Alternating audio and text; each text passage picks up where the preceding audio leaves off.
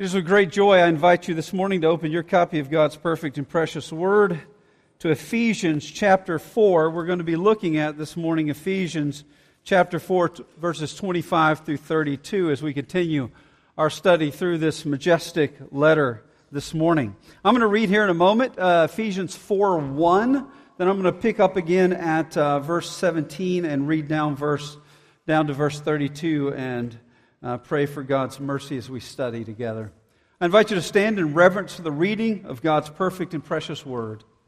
Stand with a sense of awe and wonder as we read the book that also reads us. And as we know that in the Scripture and in the Scripture alone, we know the true story of the world. Ephesians chapter 4, verse 1. I, therefore, a prisoner for the Lord, urge you to walk in a manner worthy of the calling to which you've been called. Now down to verse 17. Now I say and testify in the Lord that you must no longer walk as the Gentiles do. In the futility of their minds, they are darkened in their understanding, alienated from the life of God because of the ignorance that is in them due to the hardness of heart. They have become callous and have given themselves up to sensuality, greedy to practice every kind of impurity but that is not the way you learned Christ. Assuming that you have heard about him and were taught in him as the truth is in Jesus. To put off your old self, which belongs to your former manner of life and is corrupt through deceitful desires, and to be renewed in the spirit of your minds, and to put on the new self, created after the likeness of God in true righteousness and holiness. Therefore, having put away falsehood, let each of you speak truth with his neighbor, for we are members of one another. Be angry and do not sin. Do not let the sun go down on your anger, and give no opportunity to the devil. Let the thief no longer steal, but rather let him labor, doing honest work with his hands, so that he may have something to share with anyone in need. Let no corrupting talk come out of your mouths, but only such as is good for building up, as fits the occasion that it may give grace to those who hear. And do not grieve the Holy Spirit of God, by whom you were sealed for the day of redemption. Let all bitterness and wrath and anger and clamor and slander be put away from you, along with all malice. Be kind to one another, tender hearted, forgiving one another, as God in Christ forgave you. Let's pray. O Lord God Almighty, we thank you for your perfect and precious word. O Lord, we pray this morning in the name of Father, Son, and Holy Spirit. Lord, even as we sing Amen this morning, we know that you are the great Amen God. So be it. You are the one that can bring whatever you desire to pass. You are the one who, according to your purposes of sovereign grace, has poured out your mercy on a people. You are the one we look to this morning. Because if we look to you faithfully and rightly, if we learn Christ, we also look at one another. And with a sense of awe, we say, Brother, sister. Words that were purchased for us by the blood of Christ. And it's in His name and for His sake we pray. Amen. You may be seated. If you would have asked most groups in the history of the world, no matter what culture they were, why are you here? Why do you exist? What is your purpose? In almost all of them, you would have heard something like, I'm a son, I'm a daughter, I am a husband, I am a wife, I, I am a father, I, I am a mother, I am a friend, I am from this place. And the reason I exist is to be faithful to these relationships, to build this place where I am. But things have radically changed. In our own culture, when that question is asked, Who are you? What is the purpose of your life? Why do you exist? the answers aren't external to us.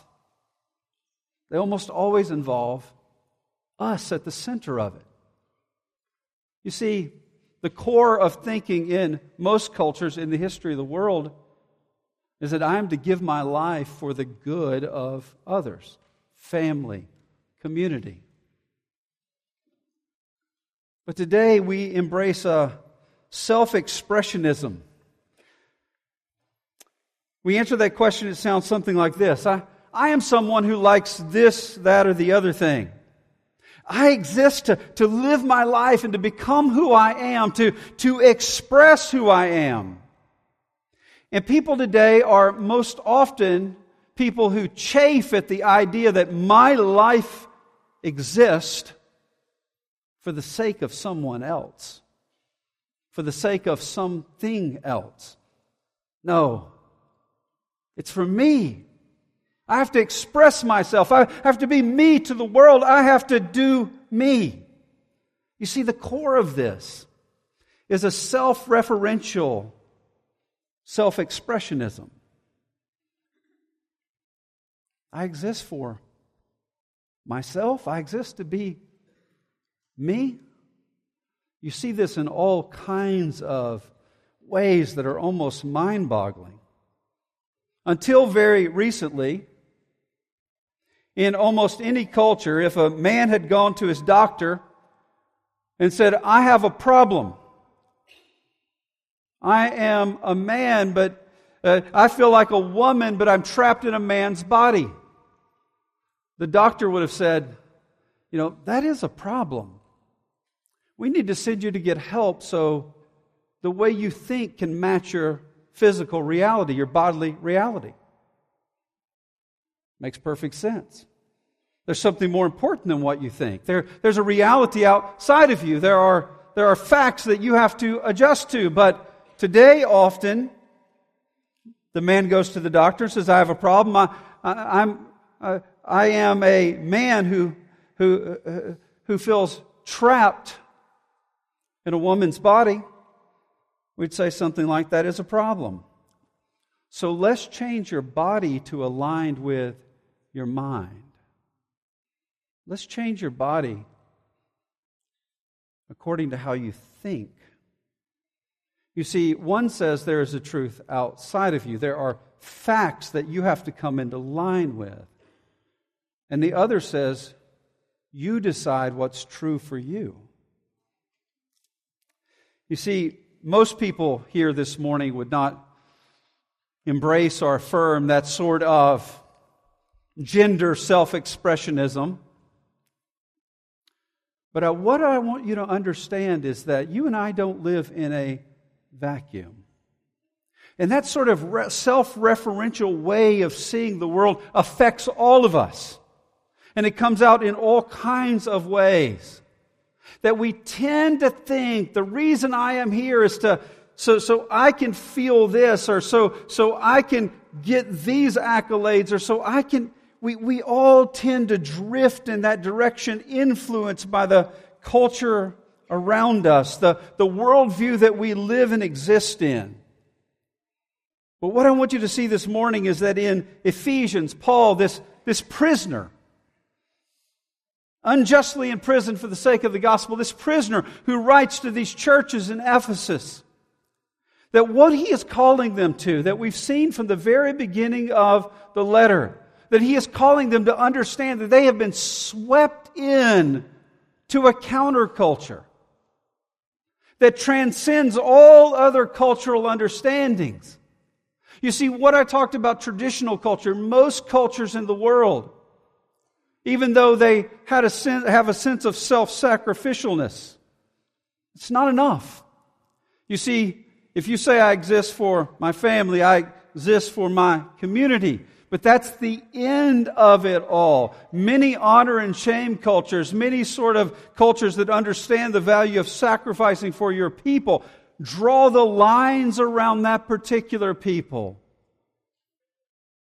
And therefore look at others and to say, we are better, we are superior, we harm you because we have to protect our own. He says, I'm calling to you something more than that. But he's certainly calling us to something more than the idea that what matters most is us. What matters most is what I think. What, what matters most is what I feel.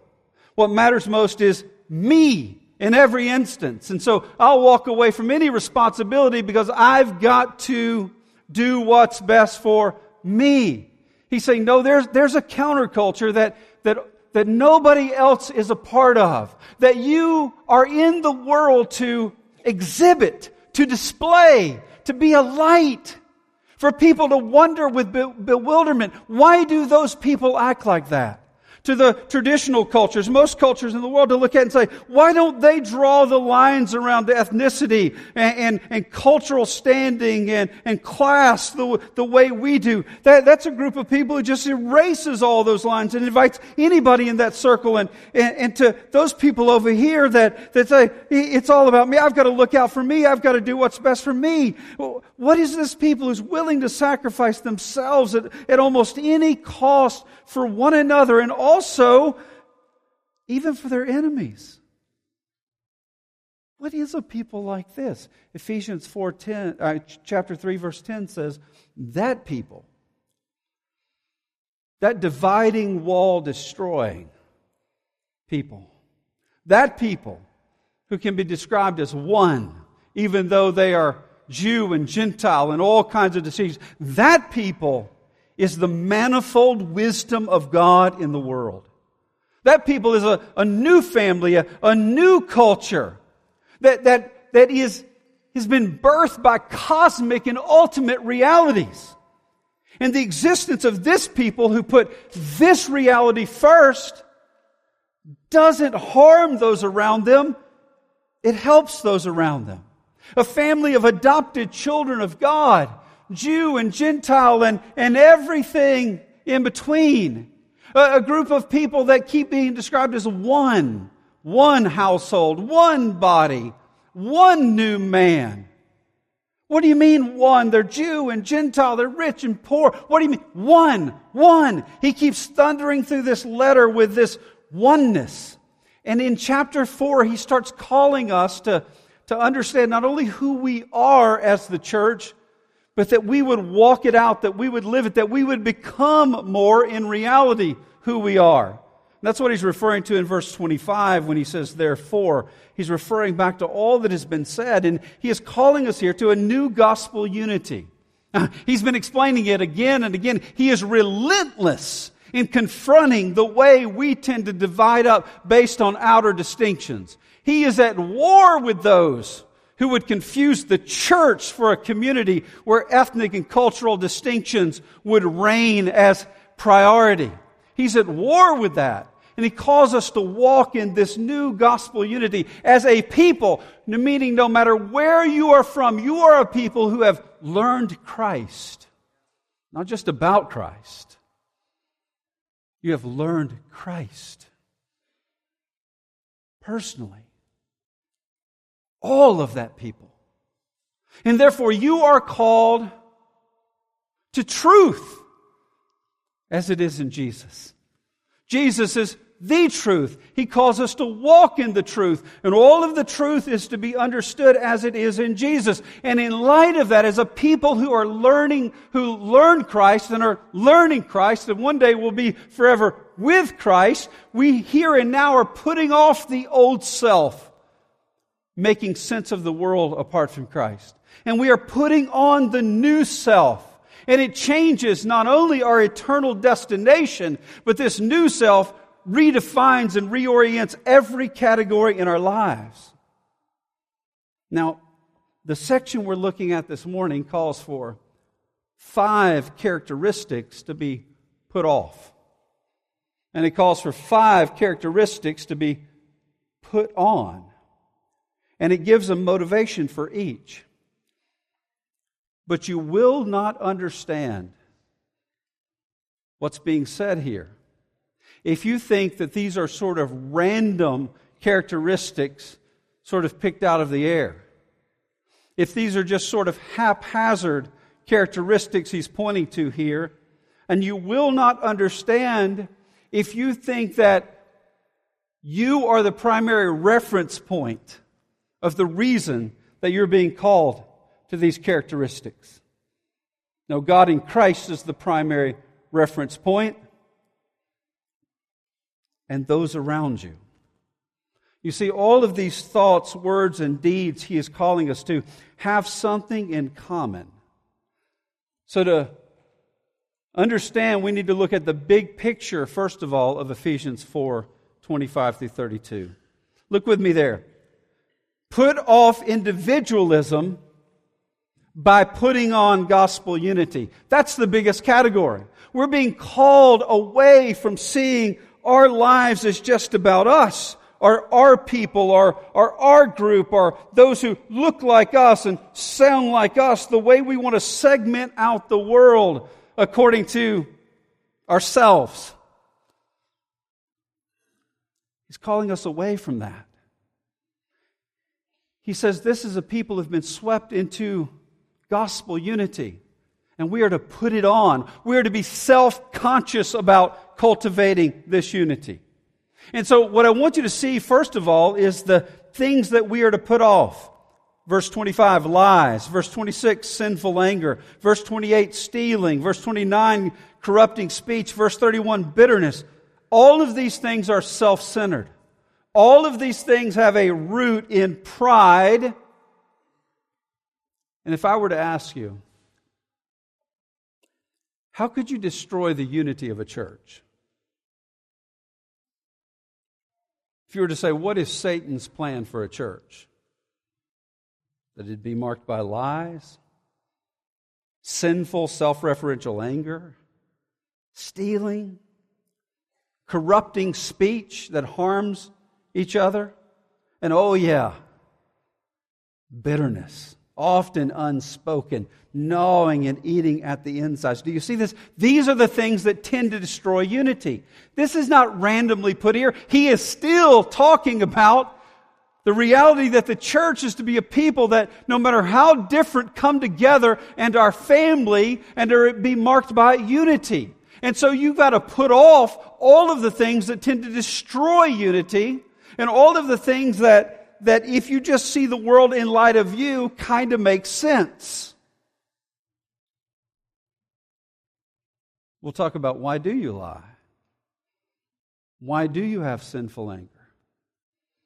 The answers to all of those things is because you center you. But notice the put ons.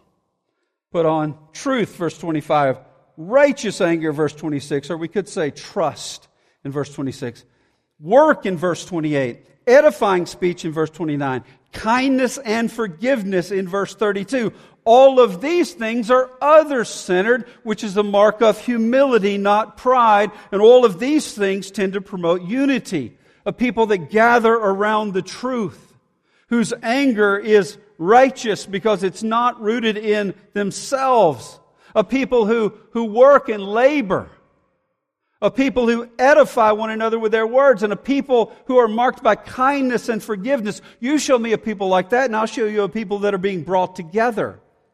But notice the motivations. Verse 25.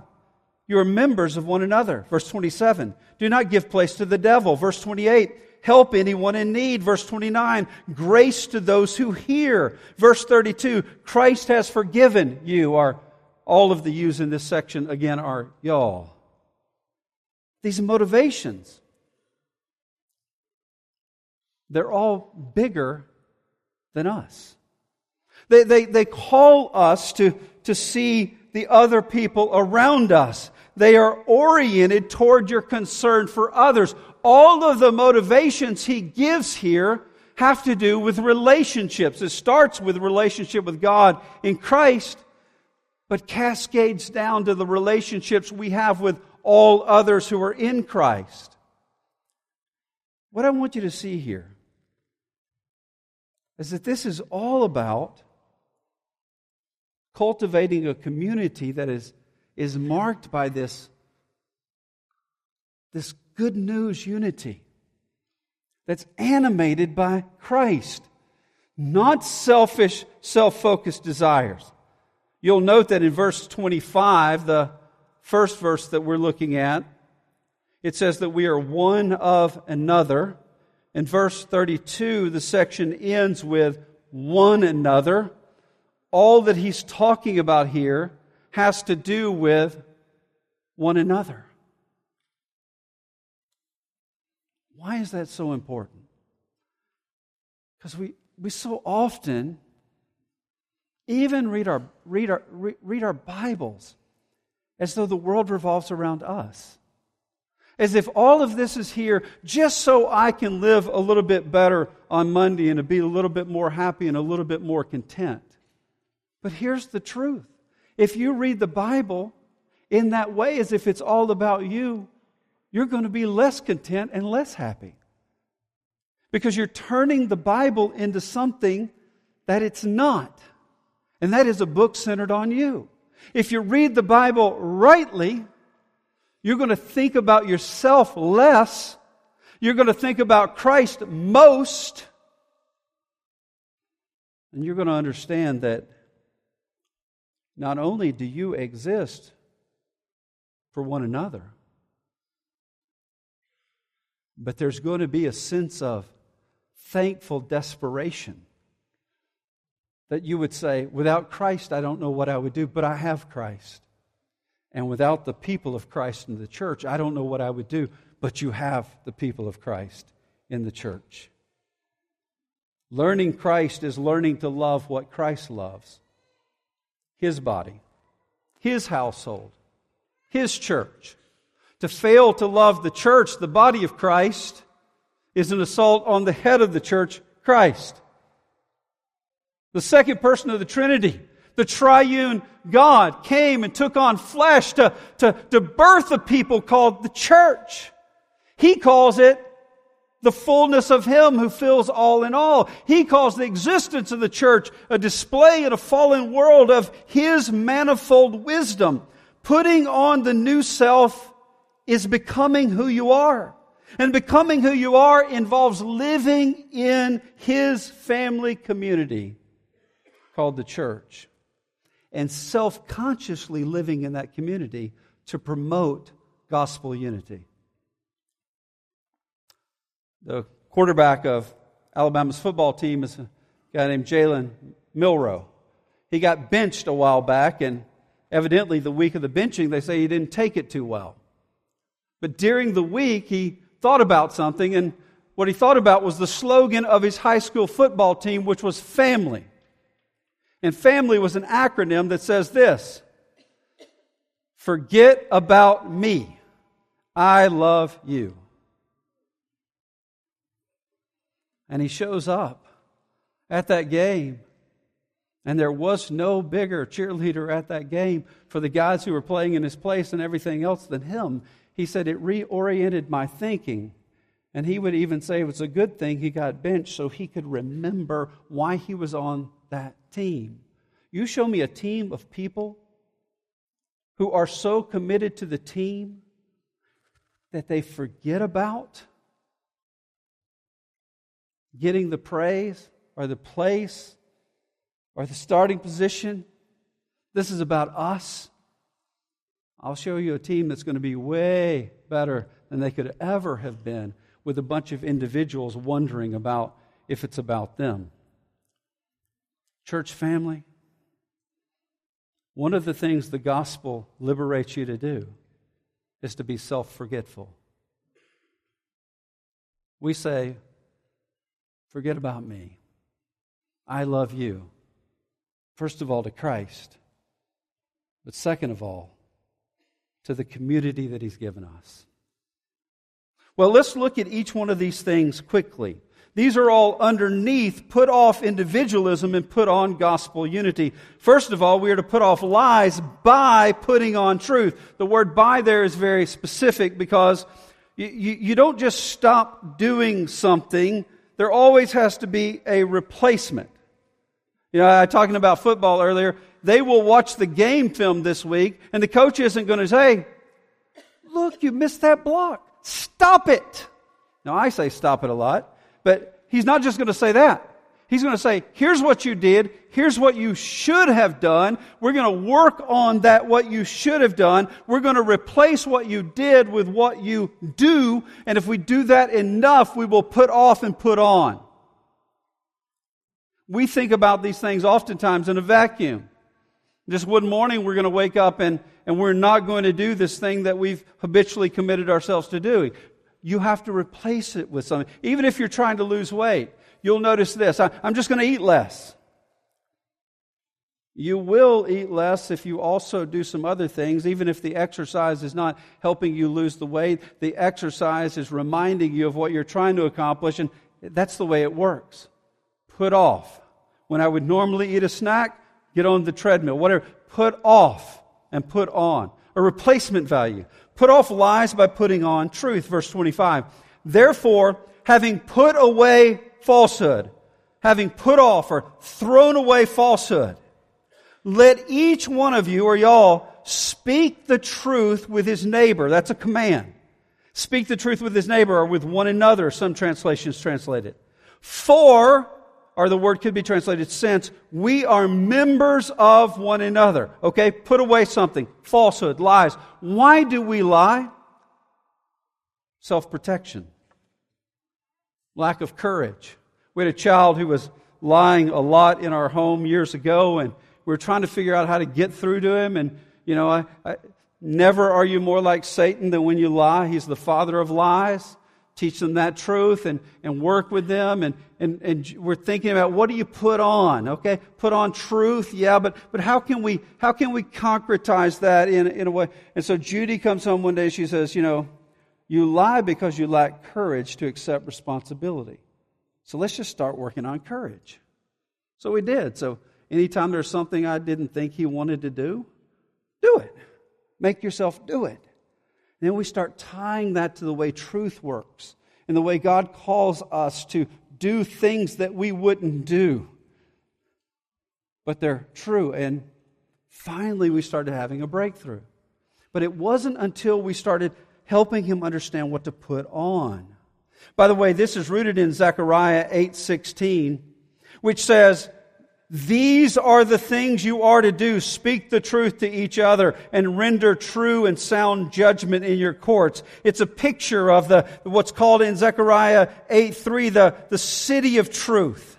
It is Zechariah commanding the returned exiles on how they are to relate to one another. They are to relate to one another in truth. And we are to be a community of people who live in this outpost of the kingdom, this city of truth, in the midst of this city, and we are to speak truth to our neighbor.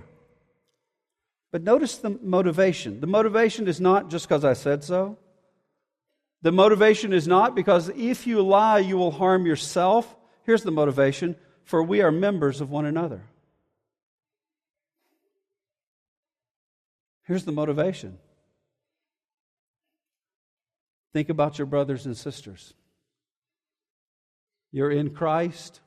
Christ is the one who's called the truth. You are a community in Christ. You are members of one another. You are not free agents in this work. It's because y'all are in Him. Imagine the members of your body lying to other parts of your body, right? That, that actually happens when your body's not functioning properly right? Your brain is not working, so you do things you wouldn't do. But, but imagine your brain saying, you know, there's a snake on the ground. I'm going to play a trick on the foot, and I'm not going to let it know it should be worried, right? Your body mutiny against itself. Does that just affect the foot when you get bit by the snake? No, it affects the whole body. You are members of one another. You see, that's the way a body works. Uh, that's, that's not a new way of explaining that. One of the church fathers, Chrysostom, said, if the eye sees a serpent, does it deceive the foot? If the tongue tastes what is bitter, does it deceive the stomach? Plain speech and honest dealing must characterize Christ's church. Otherwise, it tears itself to pieces. You say, well, I mean, but people don't lie on one another in the church. really? These are here because these are real things that we have to be self conscious about. We must commit ourselves to be people of the truth who speak the truth to one another. But secondly, put off sinful anger by putting on righteous anger. Verse 26 Be angry and do not sin. Do not let the sun go down on your anger and give no opportunity to the devil. Now, be angry. Now, he is not commanding you to, to try to find things to be angry about. It's a passive command, meaning it's permissive. We all get angry, and there are some things that are worth getting angry about. If you see some of the things we see in the midst of these wars and innocence and children being harmed, and you don't have a welling up sort of righteous indignation about that, then you are dishonoring God because you don't understand the, the beauty and glory and wonder of image bearers and how we ought to treat them and respect life. If you don't have a welling up within you about the way we destroy life in the womb, that's a problem. There ought to be a, a righteous indignation about that. But he's not saying you have to work up things to be angry about. It's passive. You do get angry. Some things you should get angry about, but the warning is to be angry and do not sin. Because it is really easy when you well up with a sense of emotion to sin. You see, sinful anger is very different than righteous anger.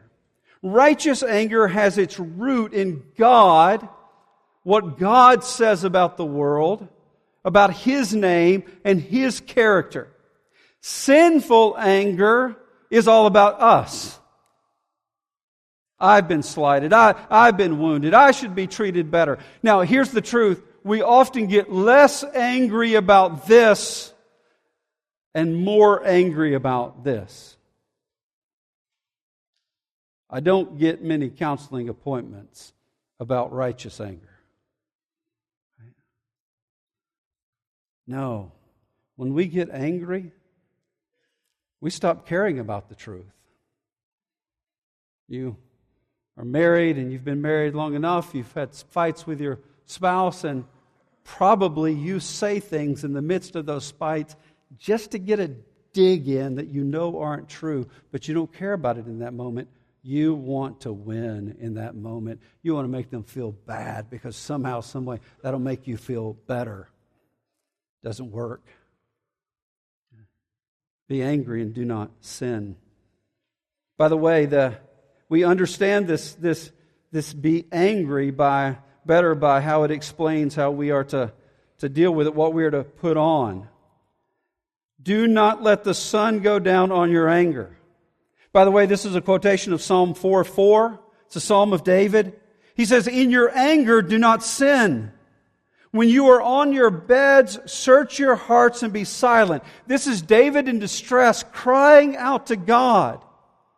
He realizes that, that he must leave the problem to God. And in this psalm, he goes on to speak of being in his bed and then going to sleep. It's a picture. I can have righteous anger and still sleep. Why? Because ultimately I leave that to God. Ultimately, that's about Him, His name. He will vindicate His name. But the idea is, is when it's about me, I know that I can't control things and I can't sleep. So he says here, do not let the sun go down on your anger, just like the psalmist, David here. Everything must ultimately be left to God. Repent of your sinful, self-focused anger.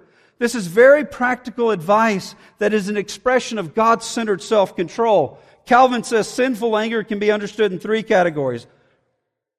Personal slights, perceived or actual. You realize most of the things you get really angry about aren't re- real? If you go around the world trying to perceive slights, everything sounds like a slight. Most of the time, it's not. Perceived slights are actual.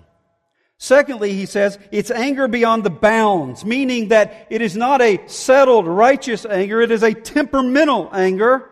And thirdly, Calvin says, anger should be against our sins, but oftentimes we turn it against our neighbor. Misdirected anger. If we do something wrong, a lot of times we want to start talking about what somebody else does wrong. When I'm teaching my kids sin when they're really little, all of them try to pull this, right? Look, you, you sinned in this instance. Yes, Daddy, but we all sin. For all sin and fall short of the glory of God. You've sinned too. Not right now, I haven't. I'm about to. Uh, right? He's missed, we do that as adults too. Almost all the time in churches where there's somebody who does something really scandalous, one of the things they'll try to do is when it starts being uncovered, point at other things and say, oh, look at this and look at what that person's doing, and, and I don't like this around. Misdirected anger. We do that all the time. That's sinful anger. That's about me. That's not about God. That's not about truth. That's, that's about my feelings. Verse 27 here is the, the motivation and give no opportunity to the devil. Now, now, the idea here, this is a command, a present active command. Don't open the door for the devil, the father of lies, the slanderer here. You see, nursing sinful anger does not give us control. It lets us know we aren't in control. When we aren't in control, we, we torment ourselves about these things, and this gives us a foothold to the evil one. And oftentimes we respond with the anger that we're nursing by lashing out at other people, and so we join the devil in becoming the accuser of the brethren. The open door, the foothold provided by an individual, has a destructive pathway through the body. Emotions are a good gift from a sovereign God, but they are to be exercised under the sovereignty of God.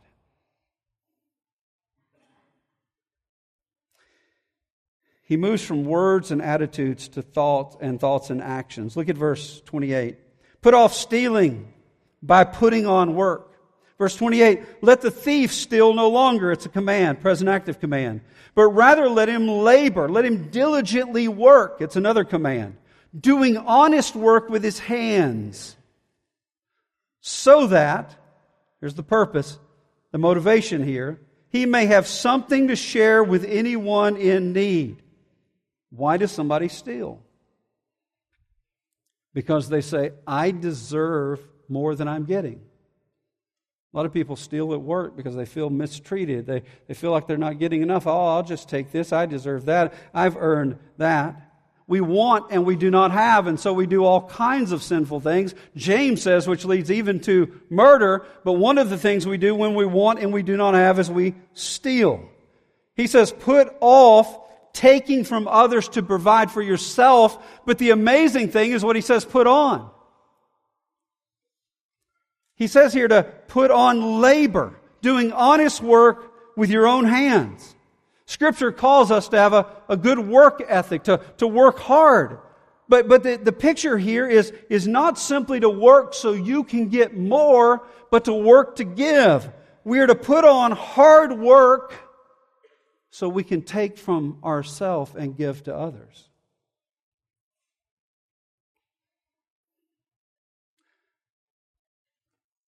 Many of us, one of the great struggles of our life is being generous.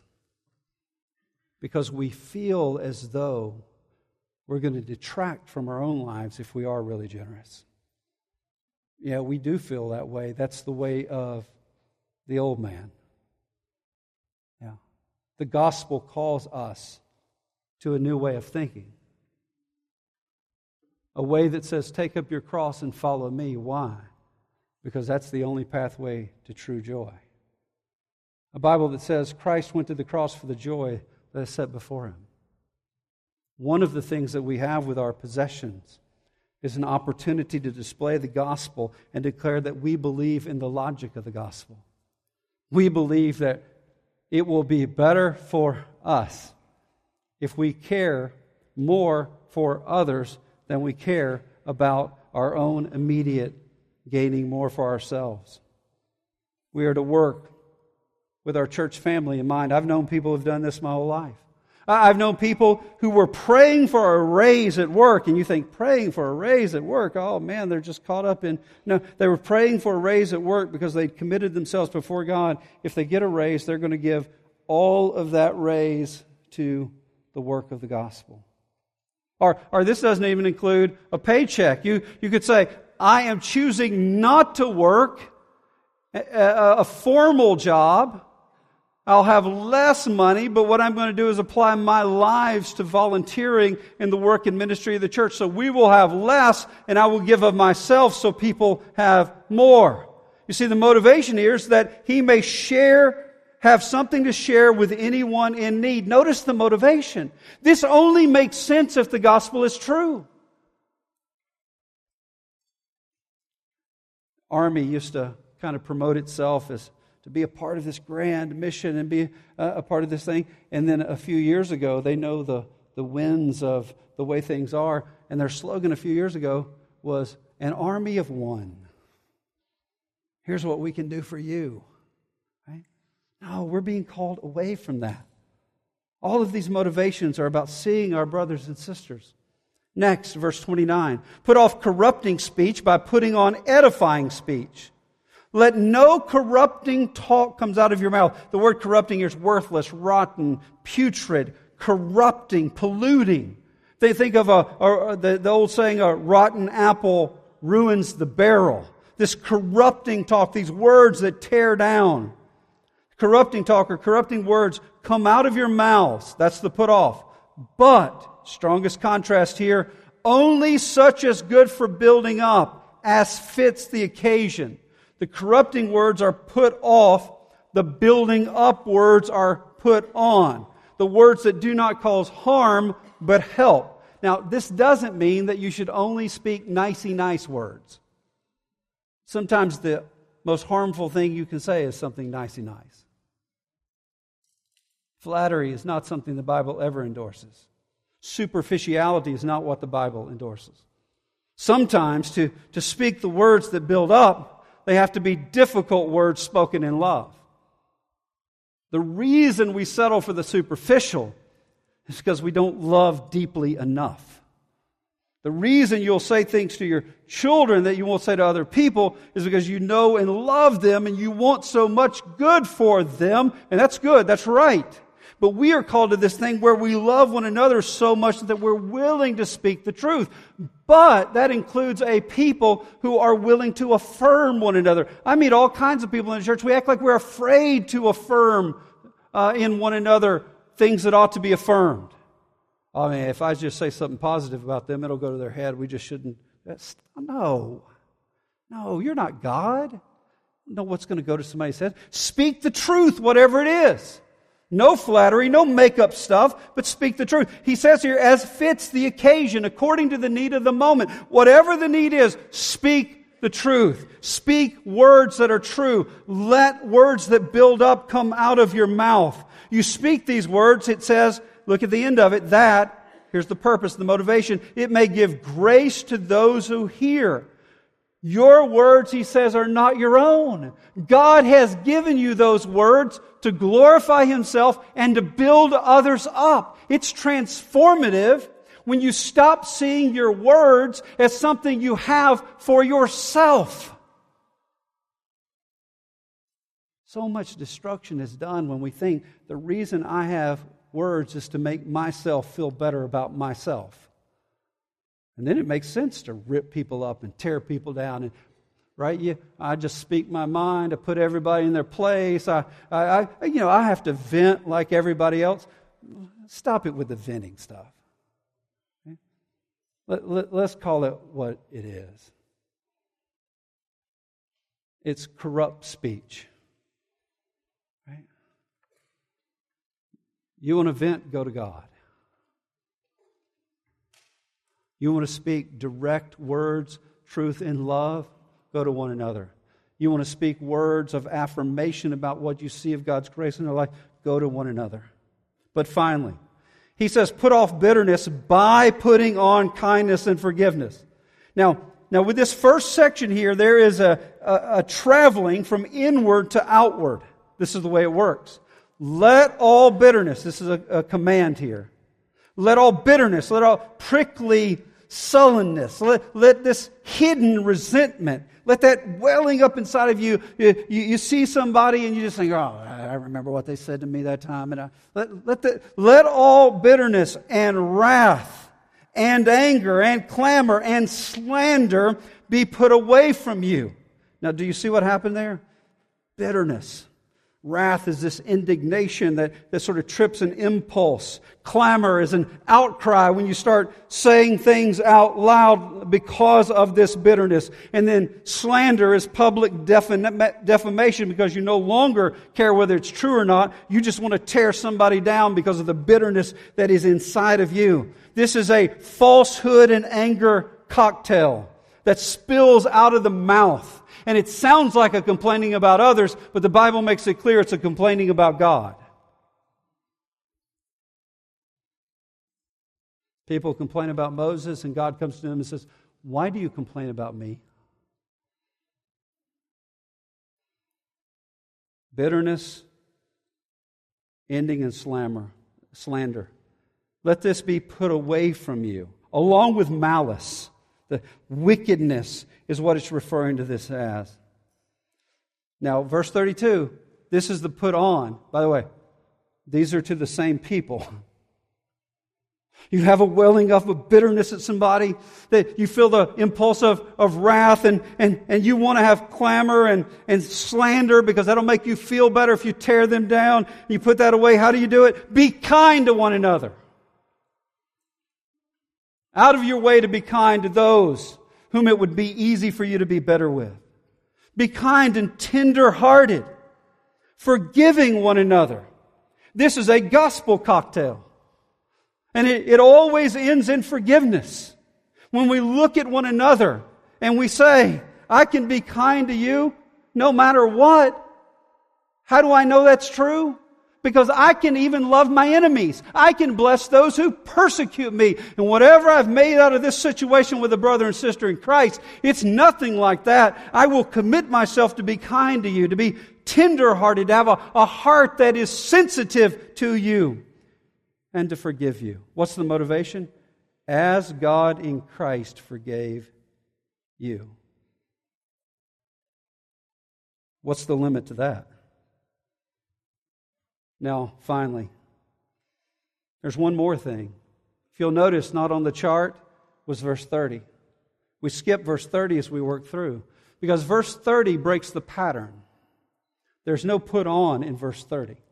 What we have in verse 30 is just simply a warning, a warning that living in this way that we've seen marked by lies and sinful anger and stealing and corrupt speech and bitterness is becoming who you're not in Christ.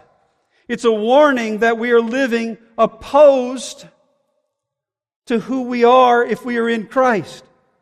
It points to a gospel promise, a gospel reality, and says your life is living in contradiction to it. Look at verse 30. When you put off gospel unity by putting on individualism, and we could put sinful individualism here, verse 30, and do not grieve the Holy Spirit of God, by whom you were sealed for the day of redemption. Now, you say, well, what does grieving the Holy Spirit of God mean? Well, you don't have to be an expert to say, oh, that's really bad. The third member of the Trinity, the triune God, grieving God, the word means distress, sorrow, projecting these terms in which we can understand onto God, grieving the Holy Spirit of God. Notice the, the Holy Spirit is a personal being. You can't grieve a force. The very Holy Spirit of God, the indwelling Holy Spirit, the, the Holy Spirit that comes up and opens our eyes to the gospel of Christ. You grieve the Holy Spirit. How? By living among one another and sowing disunity. Doesn't make any sense. You are all those who were sealed by the Holy Spirit for the day of redemption, he says. This is, this is living in the opposite direction of God's unifying new creation people when you live like this. When you embrace these qualities that harm the community and produce factiousness and disunity. By the way, the Holy Spirit is de- described as leading us, Romans 8:14, speaking and teaching, John 16:13, helping us in prayer, John 8:26. The Holy Spirit can be lied to, Acts 5, 3 and 4. We can quench the Holy Spirit, 1 Thessalonians 5:18. We can resist the Holy Spirit, Acts 7:51. But here the warning is about grieving the Holy Spirit.